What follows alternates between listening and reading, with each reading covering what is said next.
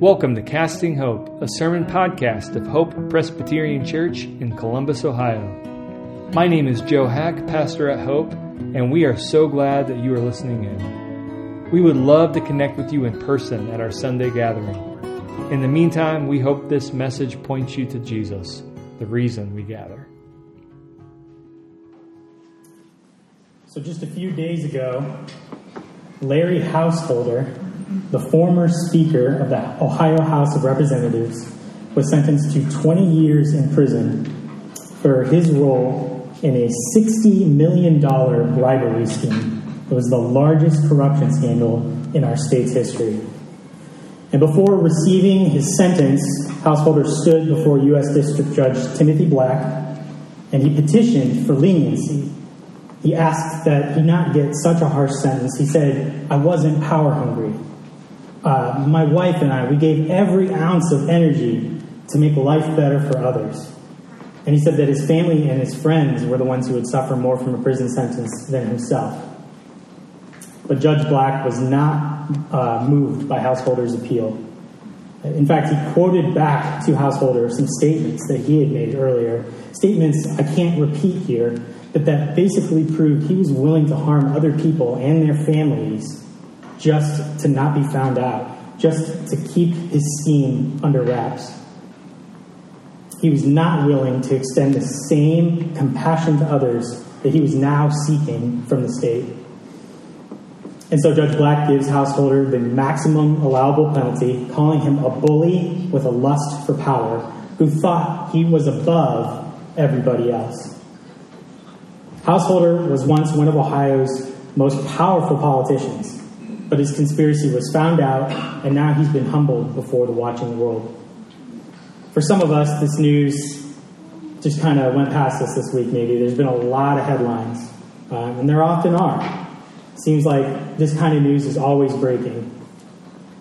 Uh, corrupt politicians are a dime a dozen, uh, but we don't just see this in politics or in business alone. Unfortunately, we see this even in the church. Few years ago, Christianity Today began releasing a podcast called The Rise and Fall of Mars Hill. And it chronicled how Mark Driscoll and his prideful cult of personality eventually led to the implosion of a major church, one of the biggest churches in the country, and one of the most influential, influential in uh, Seattle. And uh, again, a powerful leader was brought down by, among other things, his own self interest. How do we respond to this? What is a Christian reaction to pride and to egotism? I don't have all the answers today, uh, but we'll explore a bit more what the Bible has to say. Uh, but first, would you, would you, just pray with me uh, for this message? Father, um, you know that I am weak, that I am on my own. These words, um, they don't mean much but, but they're your words, and I pray that you would move powerfully through them, that you would uh, transform all of us today, um, even if it's just bit by bit. Um, challenge us with your word, Lord. We pray these things in your Son's name, in Jesus' name. Amen. Well, good morning, um, by the way. Welcome to Hope if you haven't already been welcomed by someone. Um, if you're visiting or watching on the live stream, uh, my name's Wes. I'm not usually the one who's giving the sermon. In fact, uh, it's, it's really a pleasure to be here today because oftentimes I'm just not even in this service. In fact, the rest of this month, I'm going to be out with the kids again because um, that's kind of what I do here. I, I, work with the kids and with the youth. Um, so, usually, we would be in the midst of a sermon series on um, our story and God's story uh, what we've been calling table read, where we've kind of been taking a 1,000 foot view look at the Bible, uh, book by book, or even like group of books by group of books. Um, and that's that's even opposed to what we would normally do, where we might take more of a verse by verse uh, look through entire books, but not all on one Sunday, but throughout weeks, months, um, a greater period of time. But today I'm taking a bit of a middle ground. Um, instead of preaching on the next grouping of books. I'm actually going to focus on a theme. Uh, so it won't be any one passage, you'll hear many passages today. And we'll be thinking a lot more about what this uh, particular theme is all about from a scriptural perspective. And I encourage you to think of this as uh, more of a reflection on what's true in Scripture. If you're well acquainted with the Bible, my aim isn't so much uh, to teach you something new as it is to remind you of what's so potent and what's so compelling about God's Word.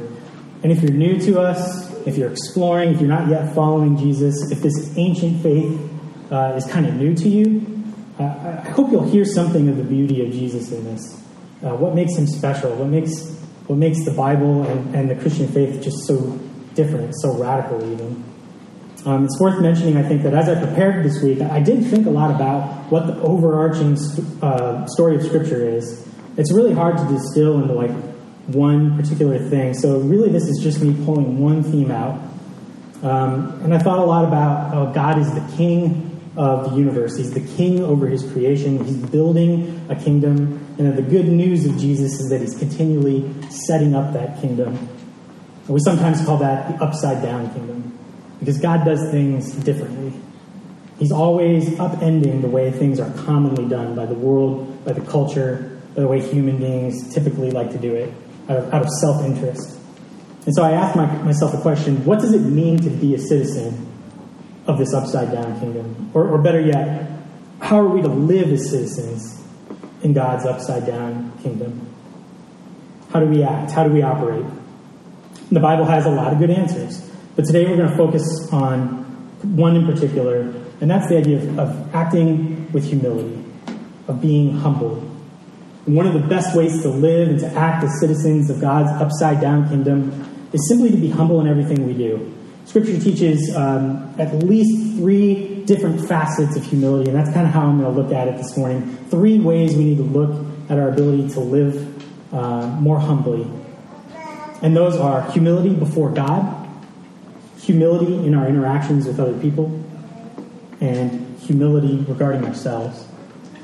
And so let's take a closer look at those three facets. Starting with that first one, we live and we act as citizens in God's upside down kingdom by being humble before God. And to better unpack this, let's first think a little bit about what humility means. So the Bible uses a lot of different words um, in both Greek and Hebrew to indicate the idea of humility. Uh, usually, we're talking about lowliness. Uh, oftentimes, that means status. Lowly in status. Sometimes it's lowly in wealth. Um, but, but no matter how you think of it, it's a lowliness. And these words can also uh, refer to a modest self reflection, uh, not thinking too much of yourself. That might be how somebody would describe themselves in the Bible using those, those words for humility in the Hebrew and Greek. One English uh, definition says humility is a freedom from pride and arrogance. In other words, it's the opposite of pride. We might think of humility and hubris as, as two sides of a spectrum or two sides of a coin. They're, they're kind of polar opposites.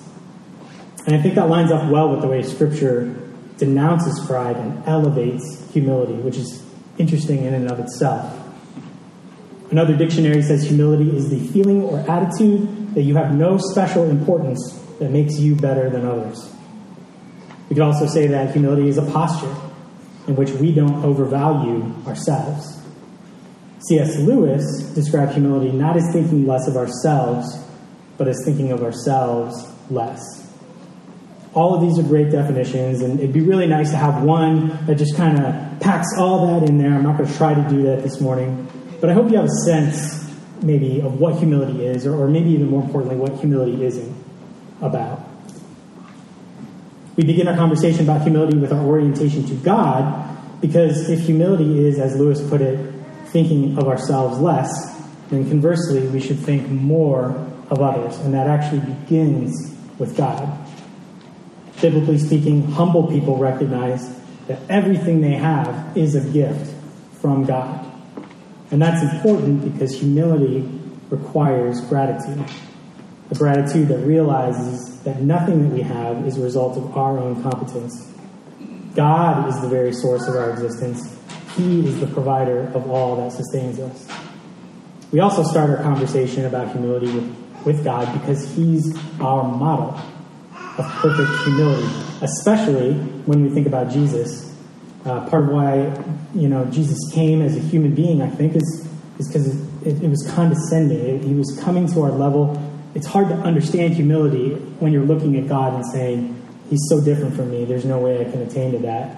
And, and it's still true that there's no way we can perfectly attain to that. Uh, but there's comfort in looking at a Savior who's both God and human. And so he's our model. Zechariah 9 9 actually prophesied that the coming Messiah would be humble. So it's actually no surprise that Jesus exercised great humility. And Jesus regularly demonstrates his humility before God himself by submitting to the Father's will. This willingness to be humble might seem strange to us, though, because in Romans 8:29, Jesus called uh, the firstborn of all creation. And it, you might even remember uh, when we were reading the call to worship, Colossians 1, same wording. Jesus is the firstborn of all creation. And from a biblical perspective, Jesus' status as the firstborn means that the entire created order is his inheritance. Uh, in the ancient world, the firstborn typically had what we call the birthright. And to be the firstborn of all creation indicates that Jesus had a right to everything he created. He's the rightful king. Abraham Kuyper famously said, There's not a square inch in the whole domain of our human existence over which Christ, who is sovereign over all, does not cry, Mine. But Philippians 2 6 through 7 also tells us that Jesus didn't exploit this exalted status for self gain. Instead, he became a human being, serving and living among the poor. He showed love to people who hated him, and he confronted those who abused their power at the expense of the powerless. Then we see his humble submission come to the ultimate test in the Garden of Gethsemane, where he prayed that the Father's will would be done. And after living a selfless life, a perfect life, as a suffering servant, he was crucified. This is big because Jesus' submission to crucifixion was the ultimate act of humility. And though we can't emulate that part, we can't emulate Jesus perfectly, our own journey of humility means submitting to Jesus as we carry our own crosses and follow him. Uh, one of my favorite movies growing up uh, was a movie called Rudy. Maybe you've seen it. The film tells the story of a young man nicknamed Rudy who longs to play football for the University of Notre Dame. And this is back in the 1970s. Uh, but he, he lacks the academic qualifications to even be admitted to the school, let alone the athletic ability to make a football team. So it's a pretty lofty goal. And for a while, Rudy kind of lets it just be a pipe dream. He lets it end. He decides after high school he's going to work at a steel mill with his father and his brother. And that's just it a dream deferred. But the dream still kind of lingers with him, it lives in the back of his mind. And after a close friend of Rudy's dies, he decides to take action toward achieving this dream of his. He quits his job, he packs a bag, and he leaves for South Bend. But he, he's also realistic. He knows he's not going to be accepted in Notre Dame. Uh, so he visits, once he gets to South Bend, a priest named Father Cavanaugh. He's looking for advice, he's looking for spiritual wisdom. And, uh, you know, after speaking with him, this, this priest helps him uh, get enrolled into a, a, nearby college. And the idea is, hey, if I work hard, maybe I can get the grades to be admitted to Notre Dame, and I can I can have a shot at, at trying out for that football team. And so Rudy gets to work, um, but he struggles. The way is difficult for Rudy. Um, there's he's he's wrestling with homelessness. He discovers he has dyslexia, which explains why he's had this historic and ongoing struggle with his schoolwork. And nothing comes easy to him, and he's unsure if he'll even really be able to live out this dream after all. So Rudy visits Father Cavanaugh again, and he wonders aloud if maybe he just doesn't have enough faith. Maybe he's not praying enough. Father Cavanaugh kindly responds that he doesn't think that's really the problem. Father Cavanaugh says, praying is something we do in our own time, but the answers come in God's time. He then tells Rudy that in his many years of ministry, all he can affirm for sure is that there is a God and we're not him. Despite being released 30 years ago, I won't spoil the rest of the movie for you. Uh, uh, but the point that I think Father Cavanaugh was trying to make to Rudy in this moment of trial uh, is ultimately that humility recognizes God's sovereignty in things. perhaps especially the hard things.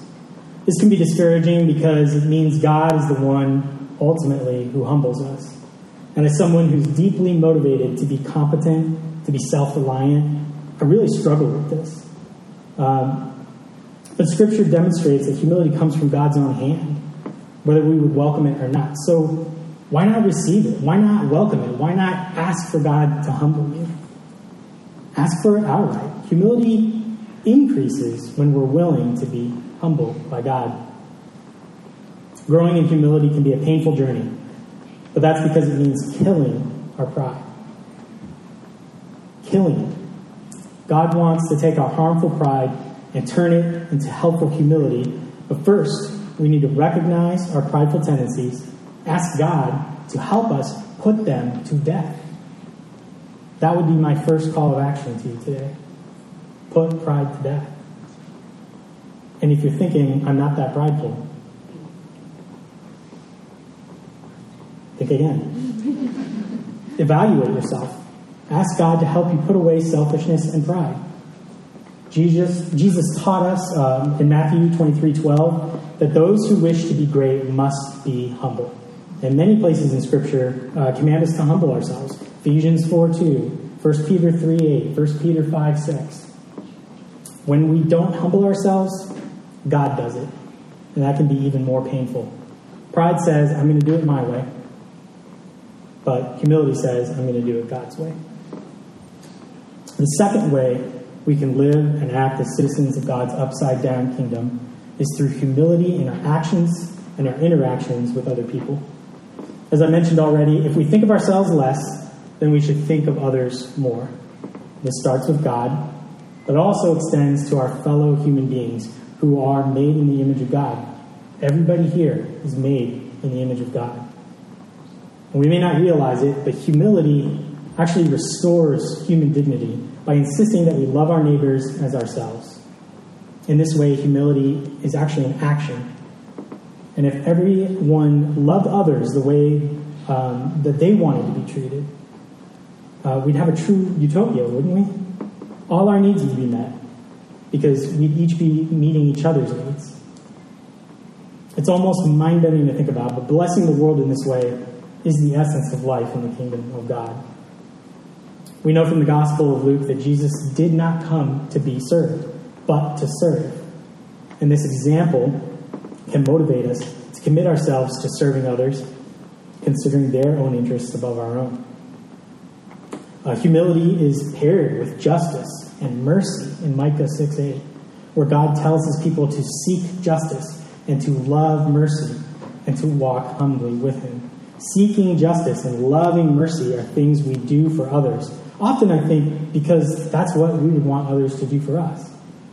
And again, this is humility. In what ways are you seeking the welfare of others? How are you seeking justice and mercy? Does your ambition only serve you, or does it serve God and others? Do you seek to serve or to be served? Are you focused on greatness according to the world, where you are at the center, or are you seeking out true greatness? As a kid, I used to love Fred Rogers and his show, Mr. Rogers' Neighborhood. Uh, maybe some of you did too. If you're on the younger side, you have no idea who Mr. Rogers is. Maybe you're more familiar with Daniel Tiger's Neighborhood. Also great. Uh, I, I, admit, I've watched it uh, recently. Uh, anyway, I, I loved that show as a kid. And as an adult, I, I think I love Fred Rogers even more because I can see just how remarkable he truly was.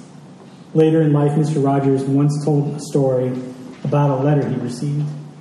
He said, A high school student wrote to ask me, What was the greatest event in American history? I couldn't say. However, I suspect that, like so many great events, it was something very simple and very quiet with little or no fanfare, such as someone forgiving someone else for a deep hurt that eventually changed the whole, the whole course of history. The really important great things are never center stage of life's dramas. They're always in the wings. That's why it's so essential for us to be mindful of the humble and the deep rather than the flashy and the superficial. If you've spent much time listening to Fred Rogers, his response is probably not that surprising to you. He always had a simple yet sage like reaction to things, and the language of childhood was always kind of baked into the way he spoke to people, all people. There are many ways Mr. Rogers could have answered that young person.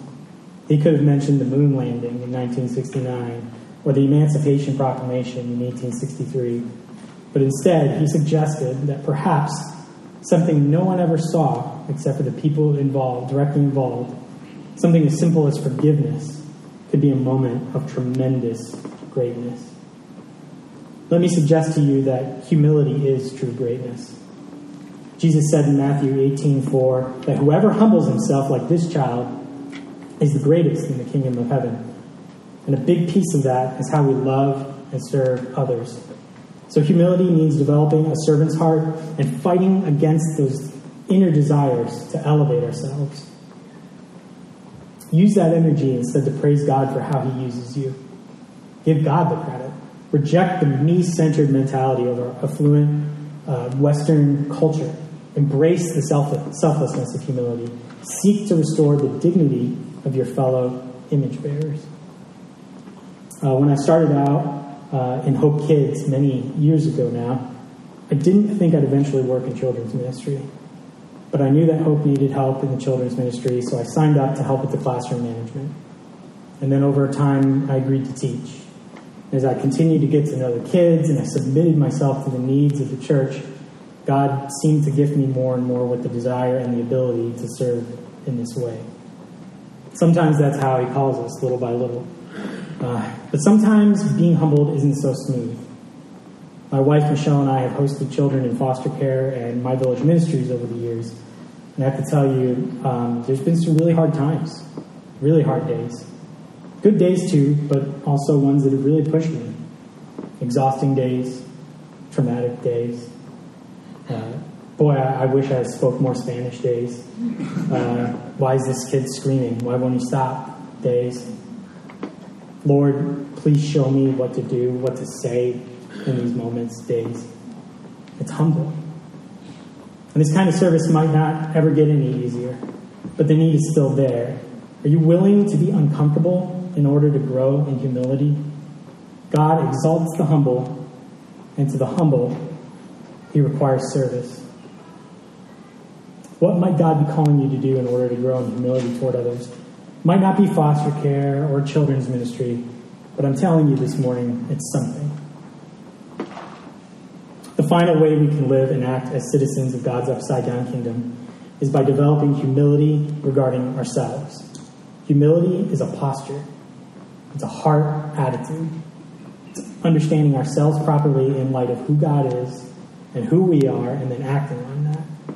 And so humility requires deeply honest self reflection. Jesus said in Matthew 5 3 that those who are poor in spirit would inherit the kingdom of heaven. Being poor in spirit means that those who admit to absolute lack of uh, spiritual self sufficiency will inherit eternal life. That means humility is actually a prerequisite to becoming a Christian. It's just like our salvation, and at the end of the day, humility is produced by divine action. Just like we need God to call us to salvation, we need Him to produce humility within us.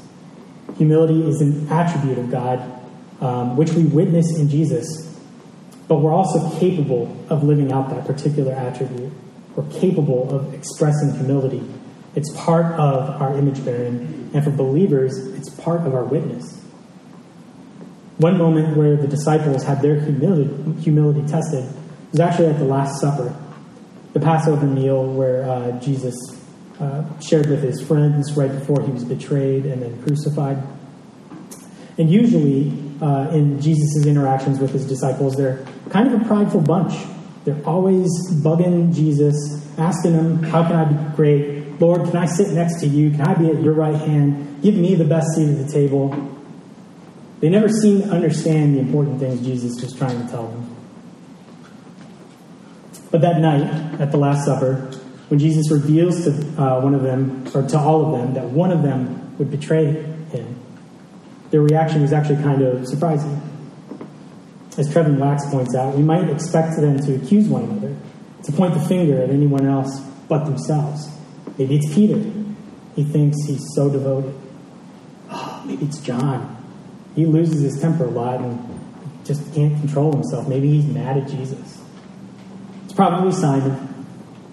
Jesus isn't a zealot like Simon, and Simon just wants to go back to his old life of trying to overthrow Rome.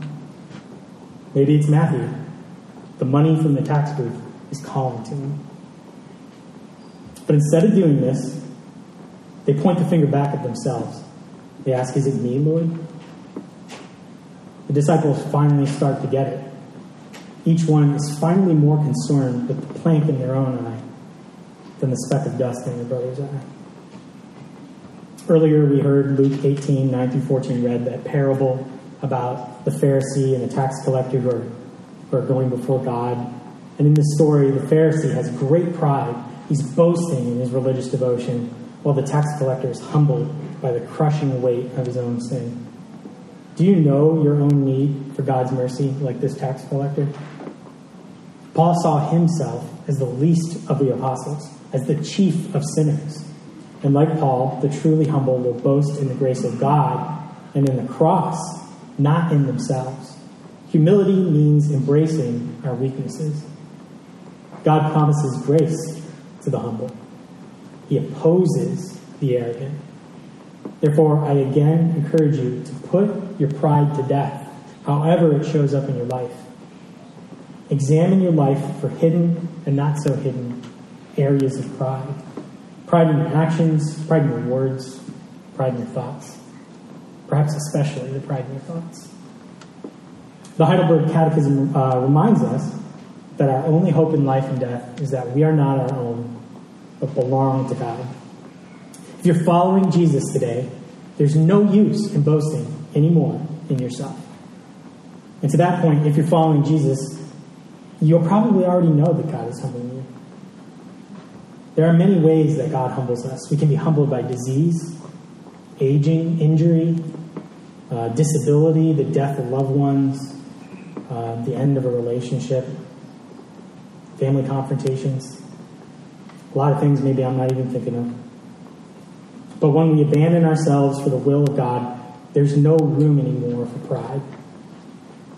Life is full of obstacles, and often enough, uh, God uses those things to humble us.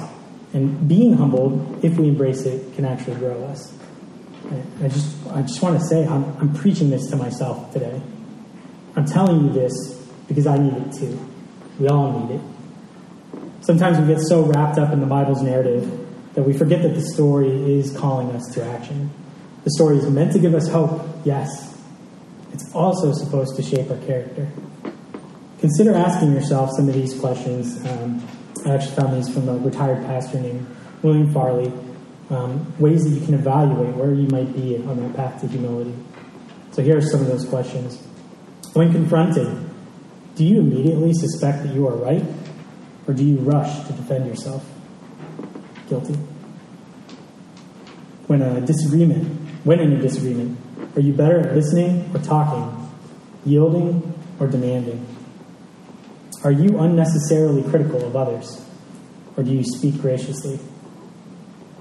Do you regularly consider the needs of others as more important than your own?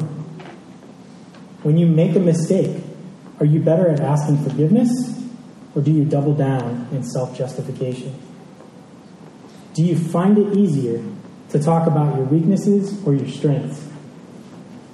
Do you argue about things that don't matter?